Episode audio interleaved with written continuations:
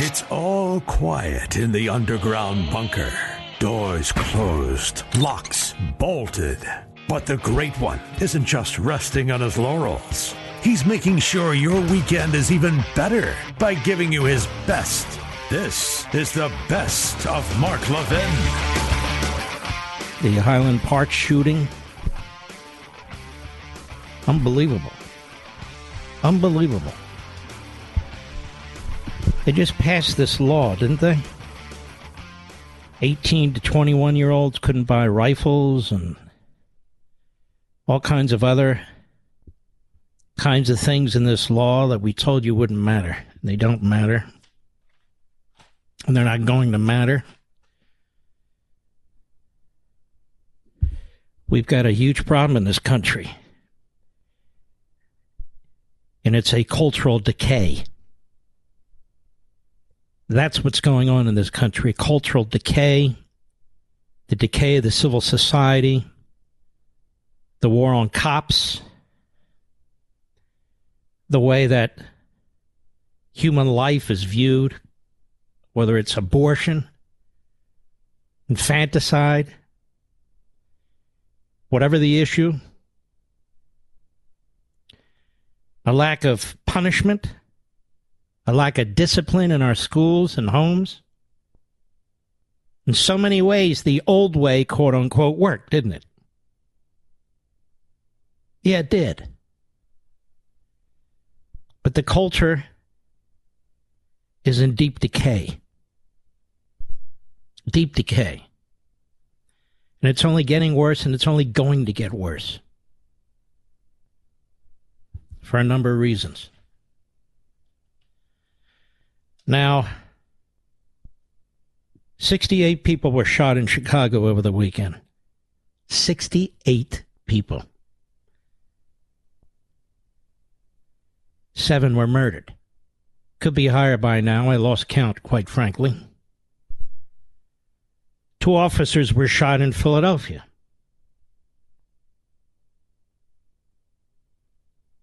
Unbelievable. You had shootings in Minneapolis, eight people. New York, 50 shot, nine killed, 50. And this horrendous mass murder in Highland Park. Highland Park has an assault weapons ban. A very stringent law, as a matter of fact. Um, and the killer, who shot 45 people, seven of whom are dead right now, 45 people from a rooftop. Uh, the weapons he purchased, excuse me, he purchased after his uh, dealings with authorities. He had many dealings with authorities.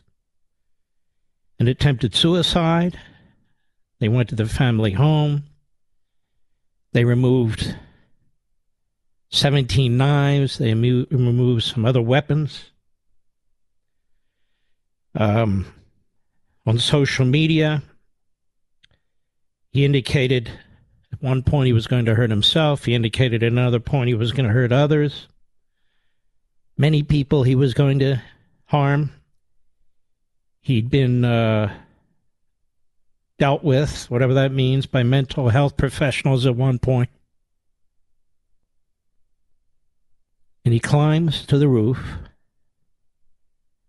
of this building in Highland Park, Illinois, and fires at least 70 rounds. He reloads a killing spree. People who are marching, people who are parading, people who love their country, patriots. He's obviously mentally ill. He obviously has a history of mental illness. He didn't exactly hide his uh, his views of life and murder, whether his own suicide attempt or the murder of others. And so the very people who are responsible for keeping us safe in this society are looking elsewhere to put the finger of blame. And they're pointing the finger of blame at guns, the Second Amendment, and the people who support it. Every time one of these horrendous events occurs, many of you and I are made to feel like we're guilty of something, while these self righteous politicians, their surrogates, and their followers in the media and elsewhere stand up like they have some righteous position in society because they have the solution. They have the solution. They always have the solution. But in truth, they never have the solution. We have a ruling class in this country that is incompetent, unfocused, in many ways ideologically driven. We have a ruling class in this country that's given in to the mob. Have a ruling class in this country that does not learn from the past, does not embrace experience that demonstrates what in fact can be done in circumstances like this. We're breeding future generations of angry, jealous, and hateful individuals with racist theories and arguments, with attacks, with attacks on the nuclear family, where fathers are needed. But the truth is, there have been many people raised by just mothers who don't turn out to be mass murderers. But a father figure helps. But fathers are denounced. The nuclear family is under attack. And so to me, this is all coming to a head. We cannot have faith in the public square, you know. Why not? Separation of church and state. That's not what the Constitution says, and nobody's trying to impose their faith. We're not a theology or a theocracy. We're not doing that. But people have a right to the free exercise of their faith. No, no, no, they don't, you see. Prayers out of the school, silent prayers out of the school, the Ten Commandments can't be mentioned, the Bible can't be mentioned, can't even be studied. And then, of course, if you're failing, it's not your fault. It's the system's fault. The system. So you're taught not to accept responsibility or accountability. If you fail, it's not on you. A nation suffers from within. A nation dies from within. When it's at war with itself. And you can see this, and I'm not the first to say this. Jefferson, Story, Lincoln, so many more made the point that if America fails, it will fail from within. From within. We don't need Joe Biden getting up, yelling at the top of his lungs, or these phony governors who have a lot of control over their states with the clowns in the media wringing their hands with the only solution they can ever come up with gun control. Gun control. Because it won't work. It won't work. It's not working, even in the cities and states that have it, and a lot of it. And guns are heavily regulated, despite what people say. We're not going to keep guns from coming over the border when we don't have the will to keep people from coming over the border and fentanyl from coming over the border. Guns will come over the border. When you undermine the Border Patrol and ICE, when you undermine local police departments, it takes a toll. So that most of the people speaking to you today who are in positions of political power or governing power have failed us. So the ruling class is not going to point to itself. It demands more power. It demands more of your freedom. That's what it demands. This is a knee jerk reaction. The Republicans who helped the Democrats pass the bipartisan bill a couple of weeks past should know this was all predictable. But they want to be seen as doing something. Something. It is impossible to have a perfect system that catches somebody like this and at the same time doesn't violate our Constitution. In fact, it's impossible to stop every situation like this, even in Marxist regimes and fascist regimes. We just can't be everywhere. We don't want to be everywhere. But for those who jump up with their knee jerk response, like the fool in the Oval Office and others, as if they know exactly what to do, that's why we will never address this in a comprehensive way. That's why, unless we we somehow, some way undertake the daunting task of taking our culture back,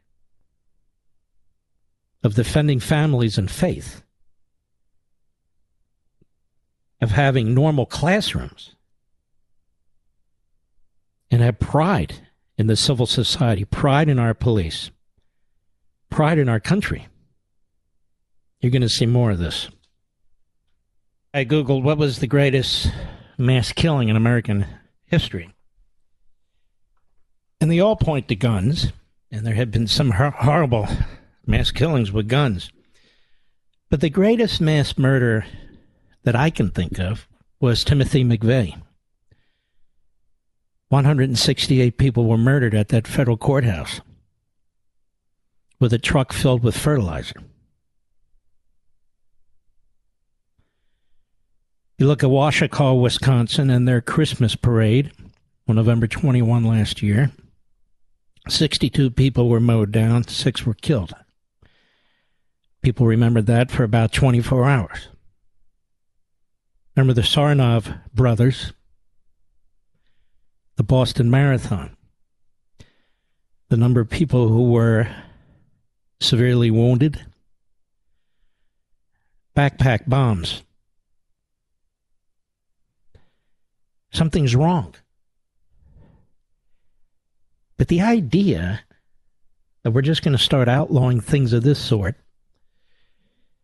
simply isn't going to work putting aside the Constitution, the law, and all the rest, it's not going to work. In fact, if you are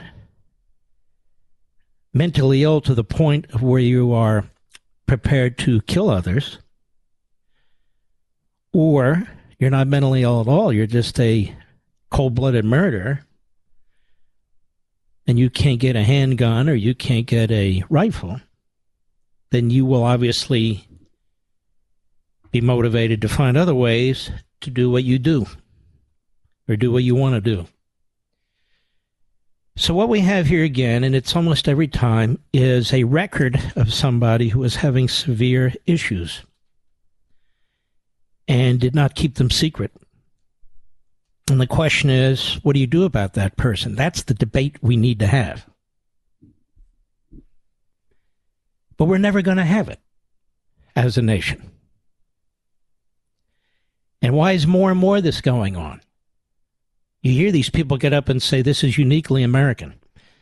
It's not uniquely American, but that said, well, then what do we do about it? Well, it's the gun culture. No, it's not the gun culture, it's the culture. We've had a gun culture in this country since its beginning. We had rifle ranges in public schools. We had kids who brought their weapons with them to school. We had a much more open and ubiquitous use of weapons 50, 60 years ago than we do today. No, it's much deeper and broader. It's a daunting, daunting problem. But as long as the media and others in this country want to exploit this, uh, we're not going to get get it resolved. Mark Levin. In today's digital age, where cyber threats loom larger than ever, safeguarding your personal information is paramount. So why is Congress considering a law that could put your credit card data at greater risk of being hacked and exposed to foreign networks? This Durbin Marshall credit card bill could jeopardize your financial data, make it more susceptible to cyber intrusions. It's a controversial bill that proposes a shift in billions of dollars worth of consumer transactions to payment networks that lack the robust security measures consumers rely on. Who could possibly want that? Well, the answer woke corporate megastores seeking to inflate their multi billion dollar profit margins. The Durbin Marshall credit card bill will undermine our safe and convenient payment systems and endanger your data security. It's time to take a stand. Visit electronicpaymentscoalition.org. Make your voice heard. Tell your senators to oppose the radical Durbin Marshall credit card bill, paid for by the Electronic Payments Coalition.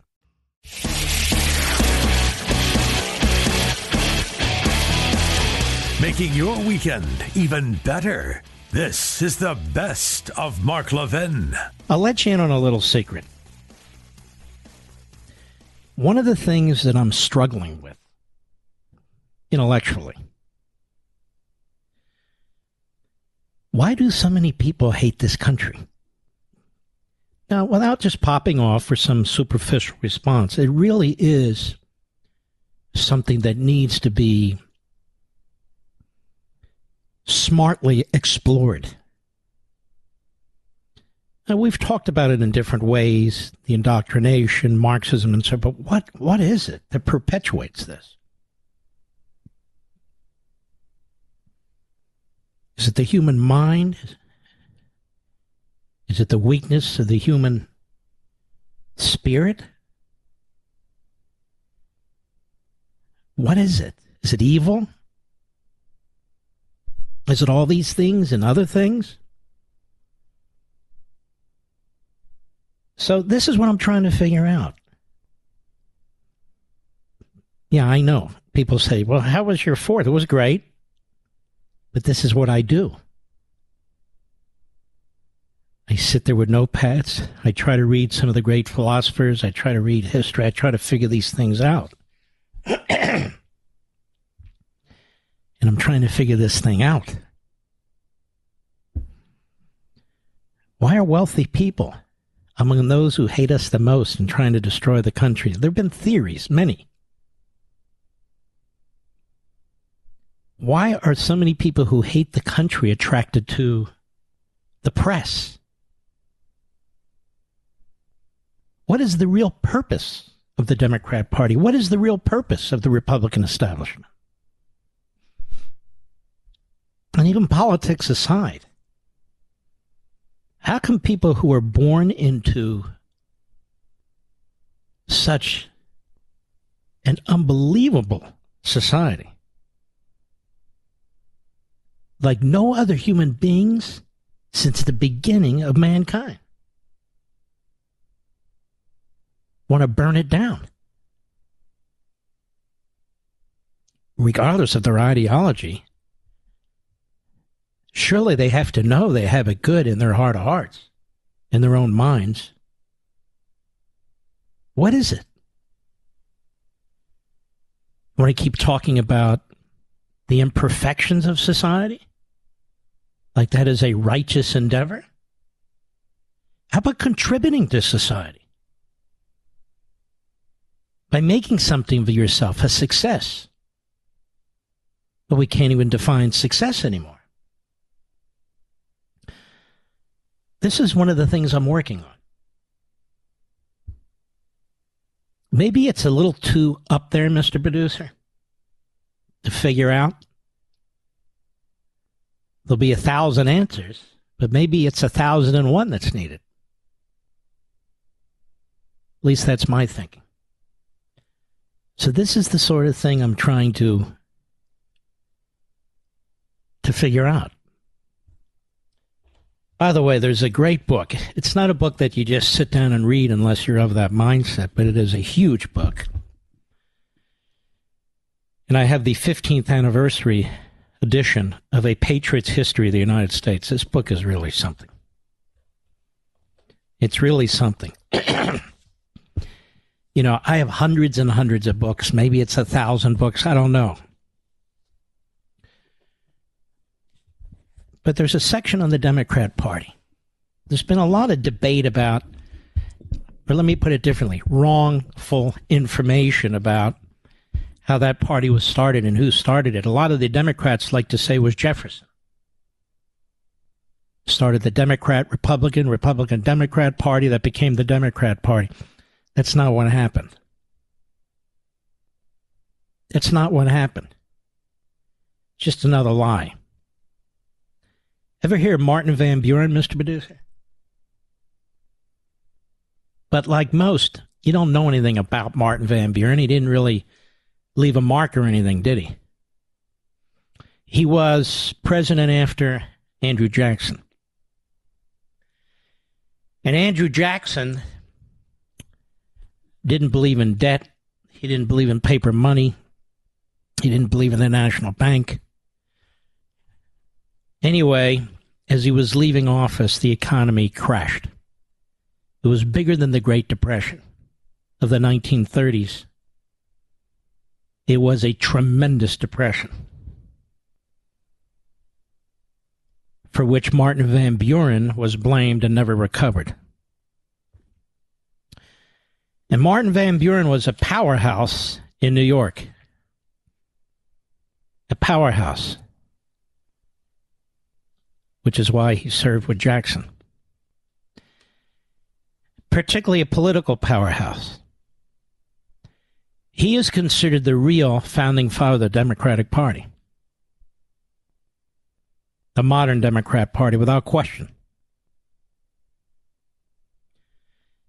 They write here that he came from a faction of the Republican Party as the son of a tavern owner from Kinderhook, New York. Van Buren was known as the Little Magician, and his political group was known as the Old Kinderhook, which became the basis for our modern term OK. If you were a member of the club, you were a member of OK. Because of his father's middle class status, Van Buren resented the aristocratic landowning families and found enough other like minded politicians to control the New York State Constitutional Convention in 1821 enacting universal manhood suffrage. You know, voting used to be based on property ownership. On a small scale, suffrage reflected the strategy Van Buren intended to see throughout the nation an uprising against the privileged classes and a radical democratization of the political process. He learned to employ newspapers as no other political figure had, linking journalists' success to the fortunes of his party. Above all, Van Buren perceived the necessary the necessity of discipline and organization, which he viewed as beneficial to the masses he sought to organize. He was a populist. Yet Van Buren personally embodied the contradictions the Democratic Party would soon exhibit, his party that he founded, espousing liberty while protecting slavery Van Buren had inherited a slave from his father.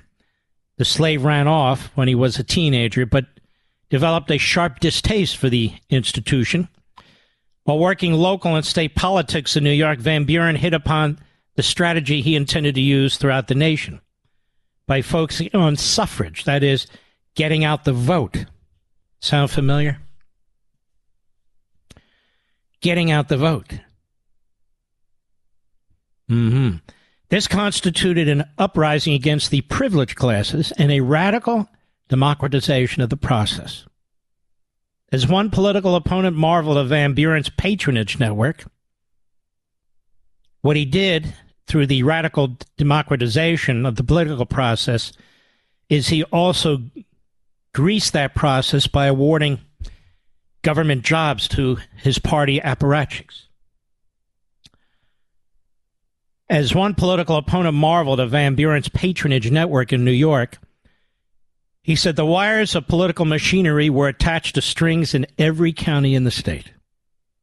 Van Buren learned to employ newspapers as no other political figure had, linking journalists' success to the fortunes of his party. As Duff Green, one of the editor allies, wrote, Party is everything.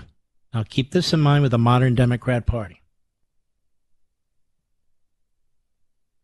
Even while he took Van Buren's money, Green recognized the dangers of a politicized press, writing in 1826 It is in vain to talk of a free press when the favor of power is essential to the support of editors. And the money of the people, by passing through the hands of the executive, is made to operate as a bribe against liberty.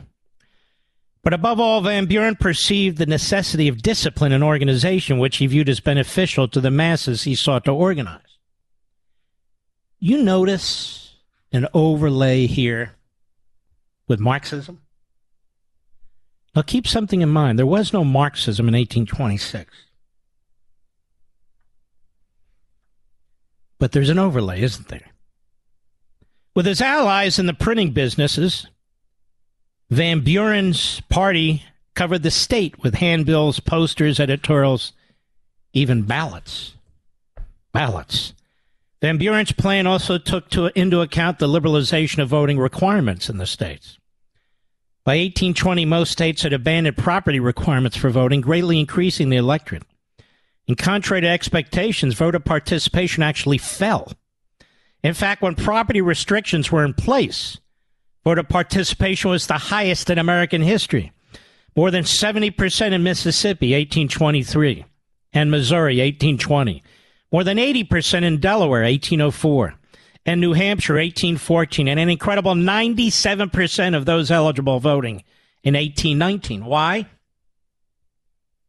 Because they had a property interest and they wanted to protect it. The key to getting out the vote in the new, larger, but less vested electorate was a hotly contested election. Please, this is important, especially where parties were most evenly balanced there occurred the highest voter turnout with spectacular increases in Maine, New Hampshire, the middle states, Kentucky, and Ohio. Or put another way, good old fashioned partisanship at the time Madison had extolled energized the electorate. So, what did we learn so far? Van Buren wanted massive voting. He wanted to unconnect it, disconnect it from various property interests. Okay, fair enough. He loaded the bureaucracy with Democrat apparatchiks because he wanted to control the government. And he wanted to create jealousies and anger and disputation in order for his party, the Democrat Party, to pull together a coalition to win. Does that not sound like today, Mr. Producer? The key to getting out the vote was a hotly contested election. Van Buren absorbed the impact of these changes. He relished confrontation. Known as the Little Magician or Red Fox of Kinderhook, Van Buren organized a group of party leaders in New York, referred to as the Albany Regency, to direct a national campaign where some scholars make it appear that Van Buren only formed the new party in reaction to what he saw as John Quincy Adams' outright theft of the 1824 election from Jackson. He had, in fact, already put the machinery in motion for much different reasons. For one thing, he disliked what today would be called a new tone in Washington. Monroe's willingness to appoint former Federalists to government positions, or a practice called the Monroe Heresy. The New Yorker wanted conflict and wanted it hot, hot conflict as a mean to exclude the hated Federalists from power. The election of 1824 at best provided a stimulant for the core idea for future action already formed in Van Buren's brain. Mark Levin. This episode is brought to you by Shopify. Whether you're selling a little or a lot, Shopify helps you do your thing, however you cha-ching. From the launch your online shop stage, all the way to the we just hit a million orders stage. No matter what stage you're in, Shopify's there to help you grow. Sign up for a $1 per month trial period at shopify.com slash special offer, all lowercase. That's shopify.com slash special offer. You're listening to the best of Mark Levin. Joe Biden was in Ohio today, and he wants you to remember something, America. Cuts, what is it, 15, go. You all remember what the economy was like when I was elected a country in a pandemic with no real plans how to get out of it, millions of people out of their jobs, families and cars, remember, backed up for literally miles, waiting for a box of food to be put in their trunk. What is he Just talking put- about, Mr. Producer? We cover the news. What is that? One incident somewhere? I mean, the people around Biden are doing the country no good by being yes men, yes women, yes transitioners. Doesn't do any good because he's a liar anyway. So he begins to believe his own lies. The country was in a pandemic with no real plans of how to get out of it. And how did Biden exactly get us out of a pandemic? Anyone know? What was developed under Biden? More people died, as you know, in Biden's first year than in Trump's last year from the virus. And Biden had the benefit of inheriting the vaccines, the therapeutics, and all the rest of it. People were living in their cars, waiting for a box of food to be put in their trunk. Go ahead. Put in their trunk because they didn't have enough to eat. Previous administration lost more jobs in its watch than any administration since Herbert Hoover. That's a Didn't lose fact. jobs on the watch. It was your Democrat Party governors that shut down their economies. In big blue states like New York and California, like Illinois and Michigan, like New Jersey, big blue states slaughtered their economies, slaughtered jobs, slaughtered small businesses. That's what happened. Trump didn't do that. Abbott in Texas didn't do that. DeSantis in Florida didn't do that. Noem in South Dakota didn't do that. And on and on and on. So these lost jobs, significantly lost jobs, number of jobs, were in blue states. And as it turns out, reports are out now that they're recovering much more slowly, if at all, compared to red states. You embrace capitalism, you embrace liberty, things happen. You embrace government, things die. But there he is. I just want you to step step back. Even if you're not an ardent Republican or you don't really despise Biden, what is his solution? Excuse me. What is his solution, ladies and gentlemen? What is he going to do? What is he going to do? What he's already done is has caused inflation, the kinds of which we haven't seen in half a century. Same with the gasoline prices, where we've gone from energy independent to this. Now you're thankful if the price has gone down 20 cents, but it's gone up two bucks, two and a half bucks. Go ahead. all based on failed trickle down economics that benefit the wealthiest Americans and hit the middle class and working people the hardest. There he is, Karl Marx Biden. The wealthiest Americans, the middle class, the poorest Americans. Again, what is he talking about? Inflation is on him. And that hurts the poorest Americans and the middle class the most. He did this. His party did this. The price of fuel. They wanted it to go up. The price of electricity, starting with Obama. They wanted it to go up. How do we know? They said so. They're in control of Washington. They're in control of the media.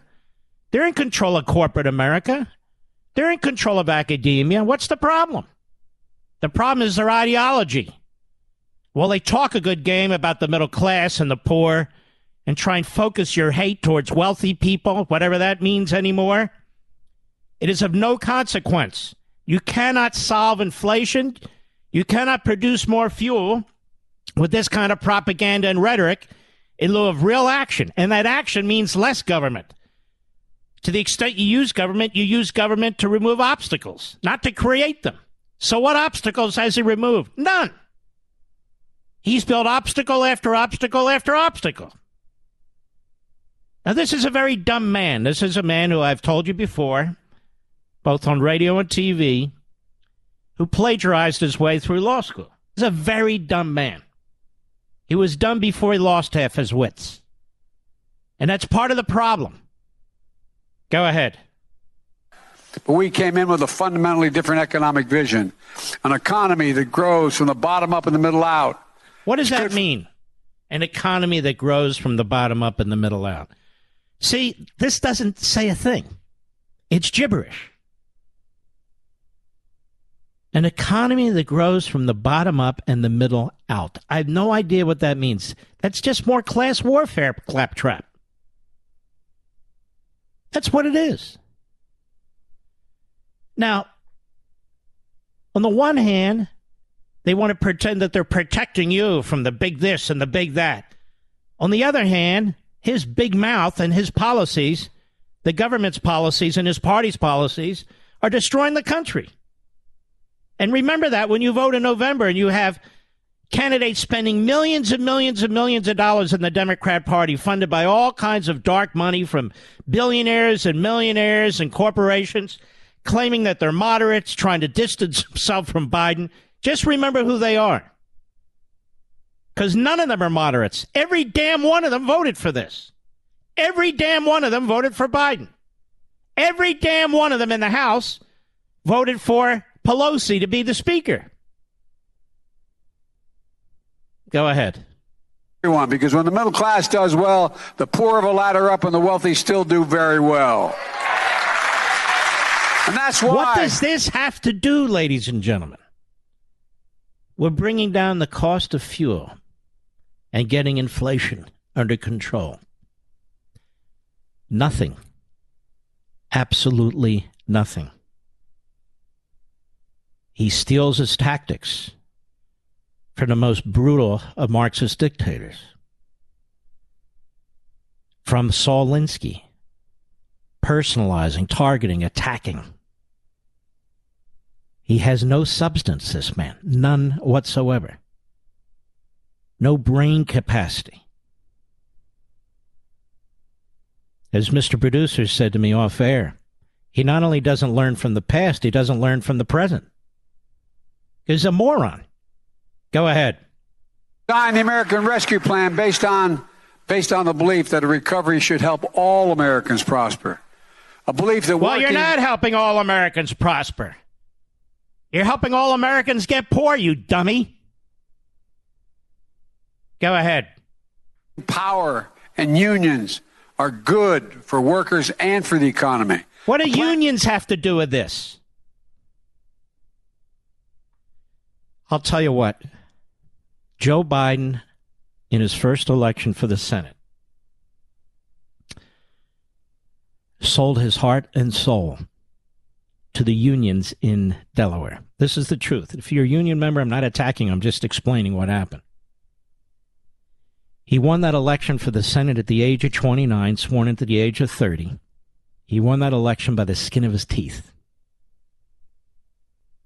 And he always thanked the labor unions, the teacher unions, for winning that election for him, for getting him across the finish line, for organizing the precincts, for getting him the money he needed. And so, for his entire political career, he has felt the need to quote unquote pay them off. We're talking about inflation. We're talking about energy independence. So many of the men and women who work in the oil fields are union members. Many of the truck drivers in this country, not all, are union members. Many of the people who are suffering under this man are union members. Not the public sector, you know, not teachers. They're doing just great. I'm not talking about them. I'm talking about the private sector. Go ahead. That led to the most jobs created in the first period of a presidency than any time and over in all he American didn't create history. jobs. His economic, disastrous, depressed economic model did not create jobs. You know what created jobs? We were coming out of the pandemic, coming out of the virus situation. People were going back to work. Not because of anything. Not because of anything Biden did, but in spite of it. Can you name one policy he put in place that created a record number of jobs? No, there aren't any. You know, there's been so much obfuscation, dishonesty, fog, static thrown around by Biden and his people to try and uh, avoid, escape, evade responsibility and accountability for what they've done. And they've had various arguments over it, various deceptions. They are responsible, ladies and gentlemen. They are responsible. He did not find the economy in collapse, it was growing. He takes credit for work he did not do, for things that happened he's not responsible for. On the other hand, the things he is responsible for, he refuses to take responsibility. So we're not just dealing with a dunderhead, a man who mentally really should never have been anywhere near the Oval Office, and I'm not kidding about that. We're dealing with a man who's way over his head, even in the best of times. Way, way over his head. And people around him who are driven by ideology, radical, Marxist ideology. He keeps using the class warfare propaganda bottom up, middle out. The rich keep getting richer. Just do your job, jerk. Just do your job. Don't worry about who's getting this and who's getting that. Just do your damn job. Look around. Is anything running properly that the government's involved in, that the Biden administration's involved? Anything? Anything? The supply chain? We never even heard about the supply chain before. We knew it was out there, but it wasn't of concern. It's collapsed under Biden. The electrical grid doesn't produce enough electricity. What's he doing about it? Absolutely nothing. He's pushing the country toward pulling more demand off a grid system that's not built for it. What's he doing with the Strategic Petroleum Reserve? He's draining it. What is he doing to improve investment? Research and development on fossil fuels. He's killed it. He's killed fracking, the expansion of fracking. What is he doing to secure the border? The opposite. The border's wide open. What is he doing about crime in our streets? Nothing. Absolutely nothing. He says he cares about unions in the middle class. Okay, What's he done for unions in the middle class? Nothing. He's harmed them significantly. How about the family? He's put enormous stress on the family. He has signed a half dozen executive orders promoting LGBTQI plus. Rather than live and let live, he's trying to impose lifestyles on the majority of the American people who do not share them. But beyond that, his NEA and AFT, his NEA and AFT are using our classrooms to destroy your kids' minds, to destroy them. Where's all the the national reports on how well our schools are teaching our kids? You don't even see them anymore. Parents can't believe that they're having to look for alternative forms of education, whether it's homeschooling, whether it's community homeschooling, where parents get together because some have to work and they take turns, whether it's various religious schools. We happen to know a person who's Jewish who's sending her kids to Catholic school. It's what's available, and she does not want them being indoctrinated about CRT and sexualized in kindergarten. And people are struggling to make ends meet. You, we are the ones that subsidize these institutions, or they'll take our homes away with through property taxes. We have no say. That's what they tell us. What has Biden done to improve the situation? Nothing. He's done things to make the situation worse. And what's he going to do? Blame some foreign country for it all? Blame the rich? The rich have nothing to do with what's going on in our classrooms. The rich have nothing to do with the destruction of our of our families thanks to Biden. The rich have nothing to do with the open borders. And I could go on and on and on. This man is not only way over his head, he has embraced a radical ideology he thinks that will save him. Plus, that, the historians told him, will make him a great man. Do I owe you anything, Mr. Producer? All right, good. A lady, I think her name was Carol, called here yesterday. And she said, We need to stop calling it cancel culture. It's cancer culture. She's right on. And Biden and his surrogates in the media are responsible for it. They're not the first, they won't be the last, but they are energizing the unraveling of this society. Mark Levin.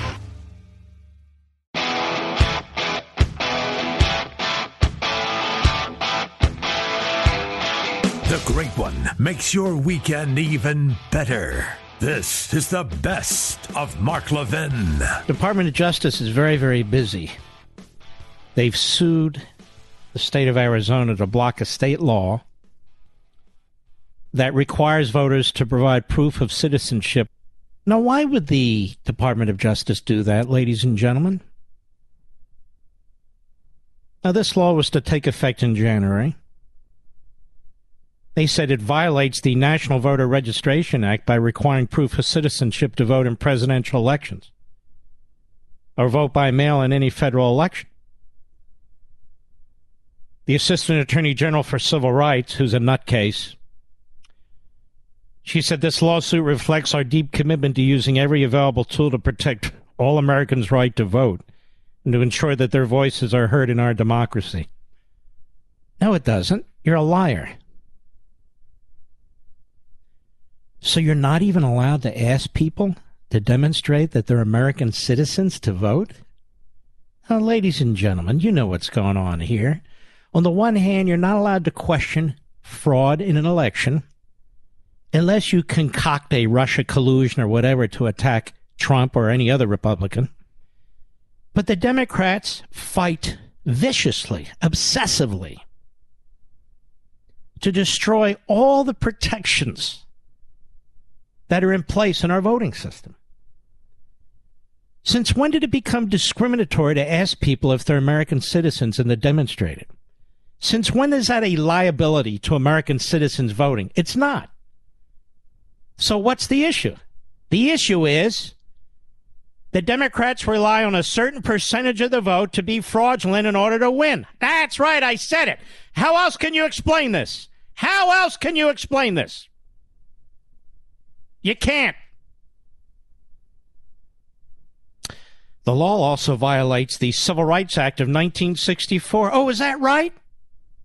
By requiring election officials to reject voter registration forms based on minor errors, officials said. Minor errors? Are you an American citizen? Well, okay, vote this provisional ballot, you know. The Attorney General of Arizona, who's a good guy, I've endorsed him for the Senate. He said he would fight the lawsuit. I will once again be in court defending Arizona against the lawlessness of the Biden administration, he said. Now, the article goes on, because it's written uh, by Reuters, to trash those who dare to question the 2020 election, because as we all know, it's the only election in American history where there was no fraud despite the fact it had the least amount of protections against fraud of any national election in modern history. Just just accept your fate, folks. That's it. Don't raise any questions. They can raise questions about Trump, about Bush. They can raise questions about this election or that election. They can try and have substitute electors and all the rest. But if you open your mouth, you're going to lose your job or you might even get prosecuted. So they sue over what Reuters calls restrictive voting requirements. Are you a citizen? None of your damn business. Okay, that's a restrictive voting requirement. Your Department of Justice is very, very busy. Now, of course, they're also defending Joe Biden in his violations of immigration laws, his violations of Title IX and women's sports but it's of no consequence. Here you go. Just the news rape, extortion, deaths. Migrants paying inhumane price to reach Joe Biden's open border. Where's the Department of Justice? It's supposed to have a role in enforcing our federal laws. No, ladies and gentlemen, it's doing nothing except defending Biden and attacking again any law that's in place that would stem the tide of illegal immigration, including crooks and criminals coming into this country, including fentanyl. You talk about mass murder, 110,000 deaths. The Chinese manufacture it, they give it to the Mexican drug cartels who bring it into the United States. And what are the Civil Rights Division of the Justice Department doing? Suing Arizona because it wants to know if you're a citizen before you vote. Now, we know last week 53 illegal immigrants boiled to death in the back of a sweltering truck that smuggled them across the Texas border. That's a toll far greater than Buffalo, Uvalde, and this latest mass murder combined. Well, before that atrocity, Sheriff Mark Lamb witnessed an extraordinary piece of evidence that convinced him of the inhumanity of Joe Biden's open border. It was a plastic baggie stuffed in the shirt of young migrant woman caught by his deputies wandering wandering through uh, uh, Arizona. She had a baggie full of pills, Lamb recounted, and so we started saying, "Hey, what are the pills for?" And she says, "Look, when I was going across the border, I knew I'd get raped multiple times. These are morning after pills."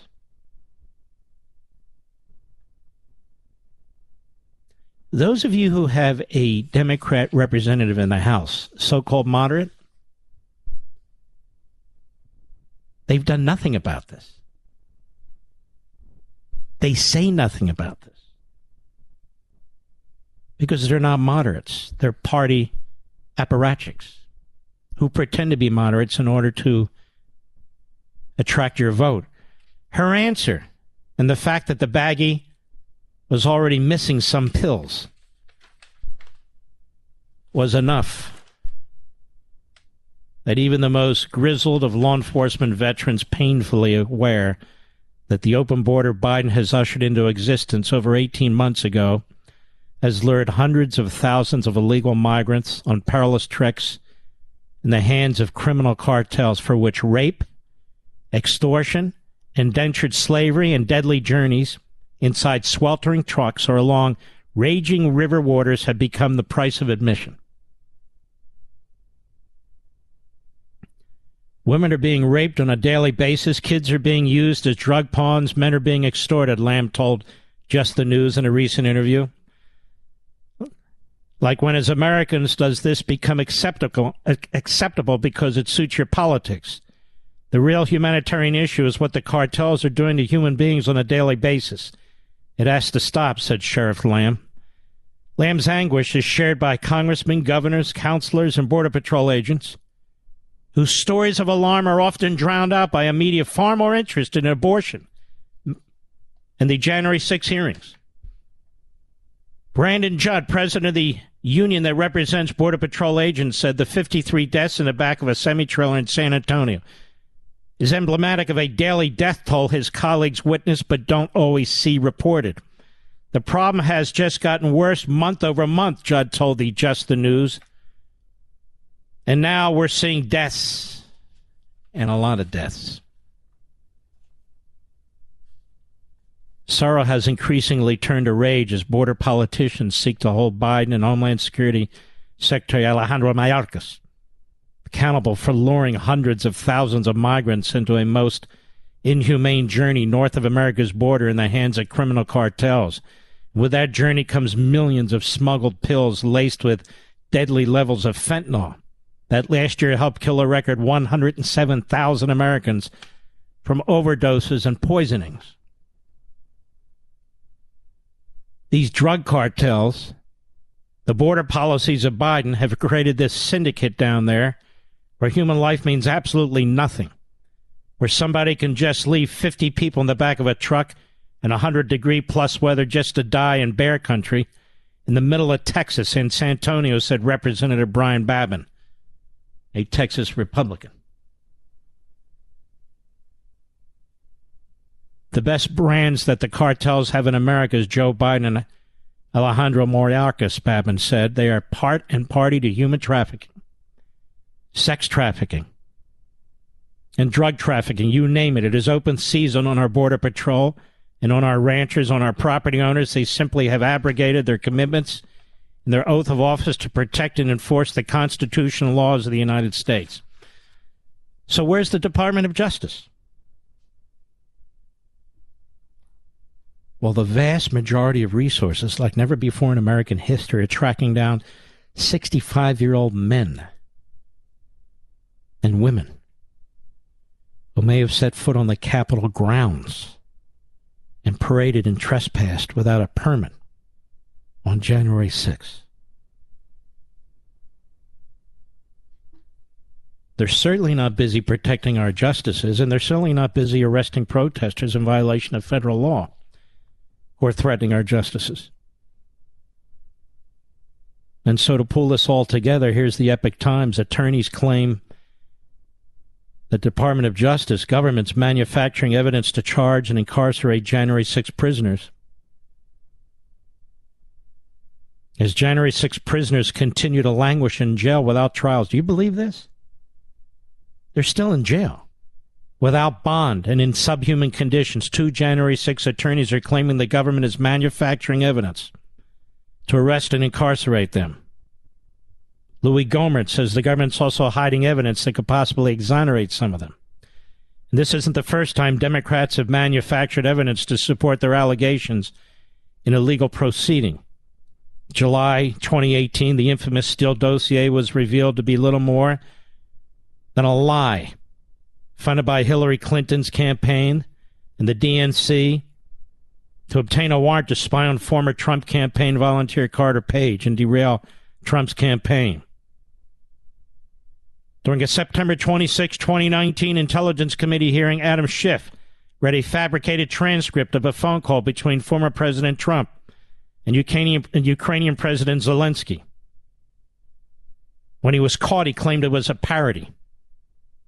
During the first impeachment trial in February 2021, Representative Eric Swalwell used a Photoshop version of a Twitter post Trump retweeted about supporters, quote unquote, fighting for the country to make it seem more ominous. After being caught on being forced to admit they doctored a text message between Representative Jim Jordan and former White House Chief of Staff Mark Meadows during the December 2021 January 6 hearings, and also excluded content about how they had wanted former Vice President Mike Pence to handle electoral votes during the joint session of Congress. Jordan, Jordan further opined that their statement saying, We regret the error is really government speak for we got caught lying. And it goes on. Joseph McBride, an attorney for multiple January 6 prisoners and defendants, is certain the government's manipulating evidence. In terms of attorneys, McBride told Epoch Times, I'm probably the most outspoken attorney in the United States of America who's representing January 6 defendants. He said he has five, going on six criminal defendants related to January 6 and three civil rights cases. He also represented five January 6 defendants before the January 6 committee. And considering the depth of his involvement, McBride believes he's far and away the most eligible and outspoken attorney among those attached to the January 6 legal battles. He says, You're not allowed to punish a pretrial detainee in the United States because you're innocent until proven guilty. It is only after you've been convicted of a crime or plead through a crime that you can be punished for a crime. Punishment for a crime is deprivation of freedom. My clients and others like them have been brutally assaulted. They've been locked away in cells for months at a time. They've been denied medical care and have had their human rights, their civil rights, their constitutional rights violated by the staff of the D.C. Gulag, by the staff at the Northern Neck Jail because they have been greenlighted by the Biden machine to harm anybody who showed up at the Capitol on January 6 to speak out about the election results. It is unconstitutional. It is immoral. It is un American. It is wrong. And there, these damn judges in Washington, D.C. sit on their fat asses because they wear black robes and allow this to occur. Says the Department of Justice policy only allows the government to make public comments about matters that are already a matter of public record. So he's filed complaints. They run in excess of 20, 30, 40, even 50 pages long, but no public comment from the Department of Justice. And another attorney, January 6 attorney Bill Shipley, is equally convinced the government is manufacturing evidence to support a narrative. He has called into question the validity of photo and video screenshots, so called evidence used in three of his cases, two of them. Well, three of his cases. Then it goes on. That's how American citizens are treated. You want to vote and somebody asks you if you're a citizen. That obviously violates the 1964 Civil Rights Act, you see. The Democrat Party is corrupt. The U.S. Attorney's Office in Washington, D.C., and the Attorney General of the United States are politicized beyond redemption. And this is the situation. Mark Levin.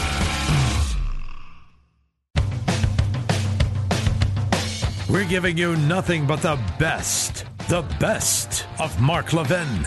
There's some kind of a culture in this two party system, different cultures, actually the Democrat Party has a culture of sorts, and the Republican Party has a culture of sorts. Now, in the Democrat Party, it is this growing Marxist ideology, class warfare, the use of any differences between human beings as a way to create support through anger and jealousy. And this, as we talked about the other day, is how the Democrat Party was founded by Martin Van Buren in the 1820s. And that culture has remained largely, um, creating uh, targets, entities to personally attack. But even more than that, there's another culture aspect, a cultural aspect in the Democrat Party. And it is loyalty. I'm speaking in in a general way. There are exceptions, but loyalty. You don't have people resigning from Biden's presidency or resigning from Obama's presidency or resigning from Clinton's presidency and so forth and so on. In writing scores of books excoriating their former boss, kiss and tell books. And yet there's plenty to kiss and tell about. Their abuses of the IRS, their abuses of the FBI. Generally, they're abuses of power. There hasn't been a single negative book of any consequence written about Barack Obama. He was the perfect man. Nothing. Nothing. His staff isn't resigning and writing about the fact that he's an incompetent or that he has mental issues or he only works four days a week and barely that. Nothing, none of that. Nothing. Now, they say the media are turning on Biden. They're not so much turning on Biden as they know that he is he is a dead man walking politically. And then when the time comes, they do not want him to run again. They want to push him out of the way and promote one of the out of the closet radicals who can put three sentences together. That is, people who don't pretend to be moderate but are way out there. But it's the culture of the Republican Party I want to address this evening. What is the culture? I have never seen so many disloyal people in any organization corporate, labor, clubs, associations, what have you. The Republican Party is filled with so many, so many disloyal individuals. It's unbelievable. They write these books after having served close to the President of the United States. In this case, I'll say Donald Trump. They leak. They they aggrandize themselves enrich themselves. They want to be celebrated by the people who have attacked their boss and the boss's administration or the boss's office or what have you. And there's so many examples, I don't have enough time to cite them all. And it's an amazing thing. I watched this having served eight years in the Reagan administration several years as Chief of Staff to Attorney General Meese, as Deputy Solicitor of the Interior Department, as Associate Director of Presidential Personnel, as Principal Deputy Assistant Secretary of Elementary and Secondary Education. I never leaked against any of my bosses. I never wrote essays or books anonymously or with my name against any of them. And so now, for 40 years, I watched how these Republicans conduct themselves. You've had Chris Christie, you've had Bill Barr, you've had lesser lights like Stephanie Grisham. She's the press secretary to the president and also to the first lady and she's just out there slashing and burning?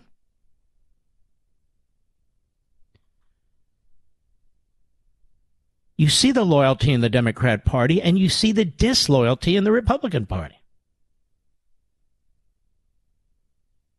It's shocking. So, this culture apparently has been developed for some time in the Republican Party. Now, these individuals who conduct themselves this way lack character.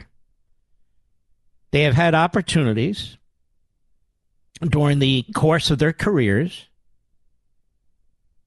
to step out when it really mattered if they feel it really mattered, but they didn't. Every one of them has benefited, every one of them has benefited by trashing the person they used to work for.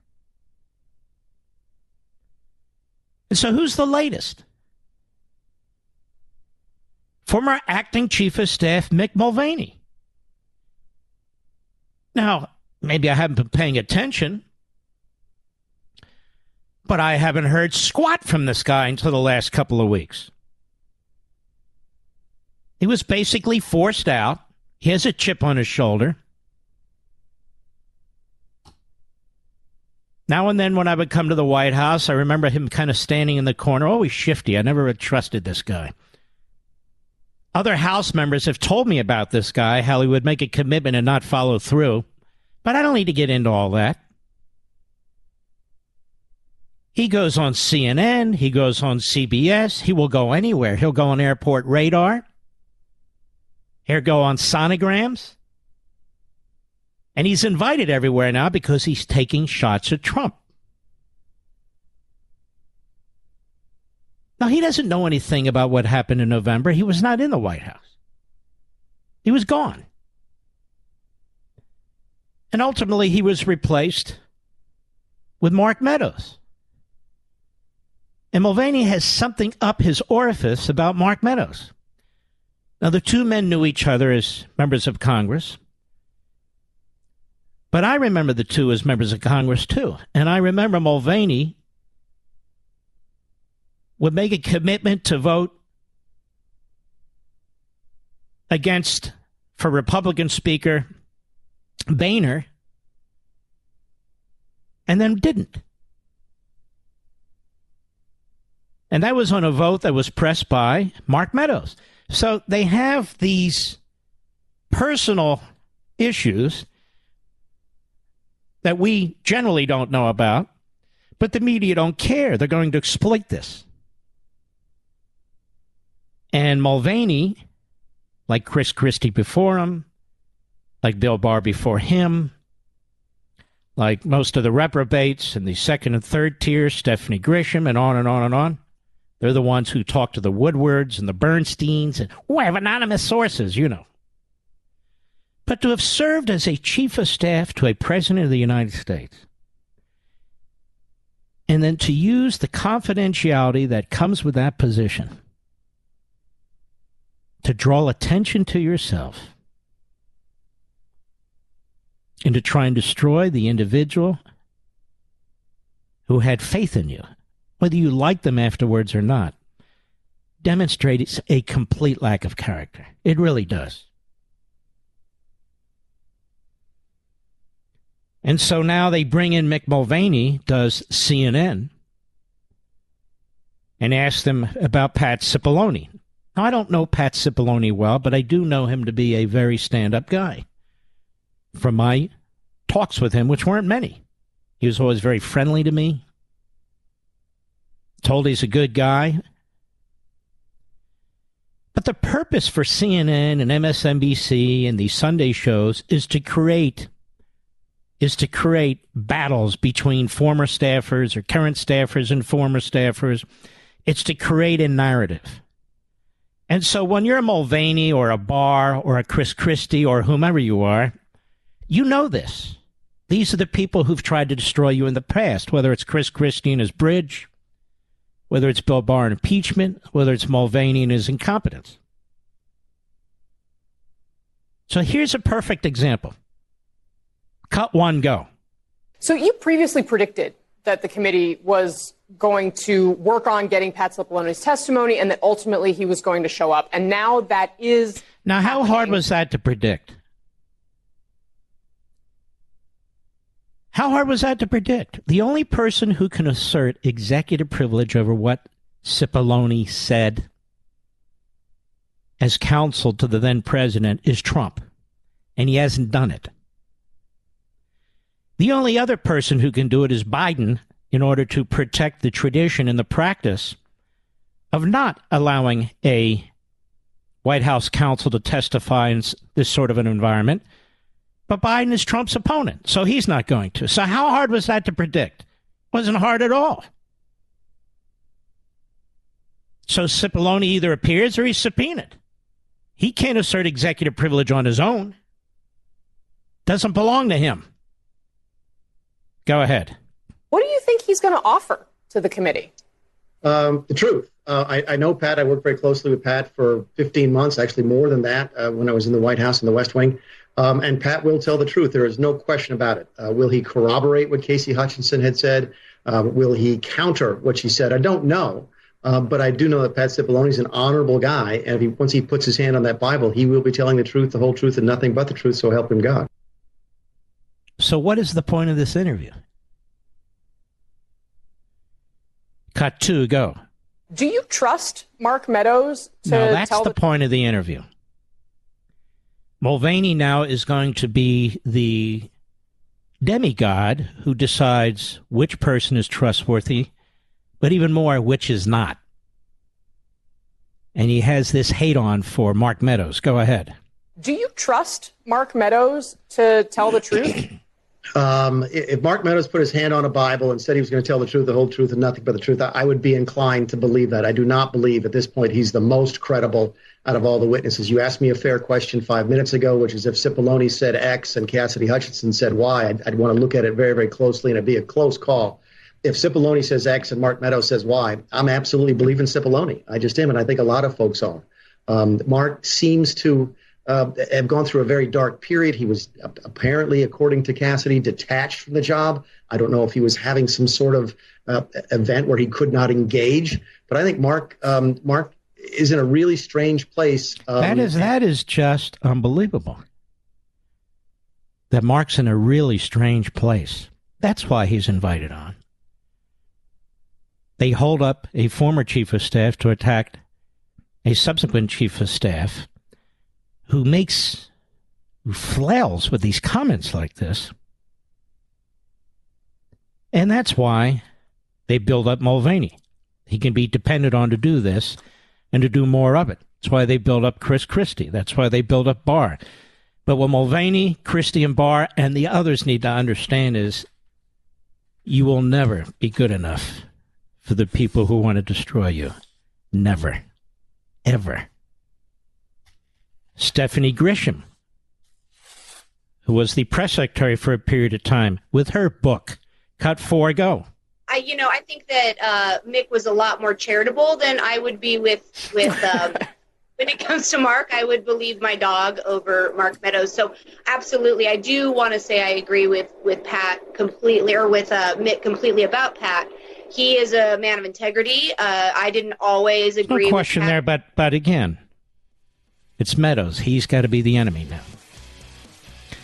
I saw this woman once when I was at the uh, Trump Golf Club in uh, Florida, and she was there wolfing down desserts like there was no tomorrow. I mean, she might as well have rubbed them on her body.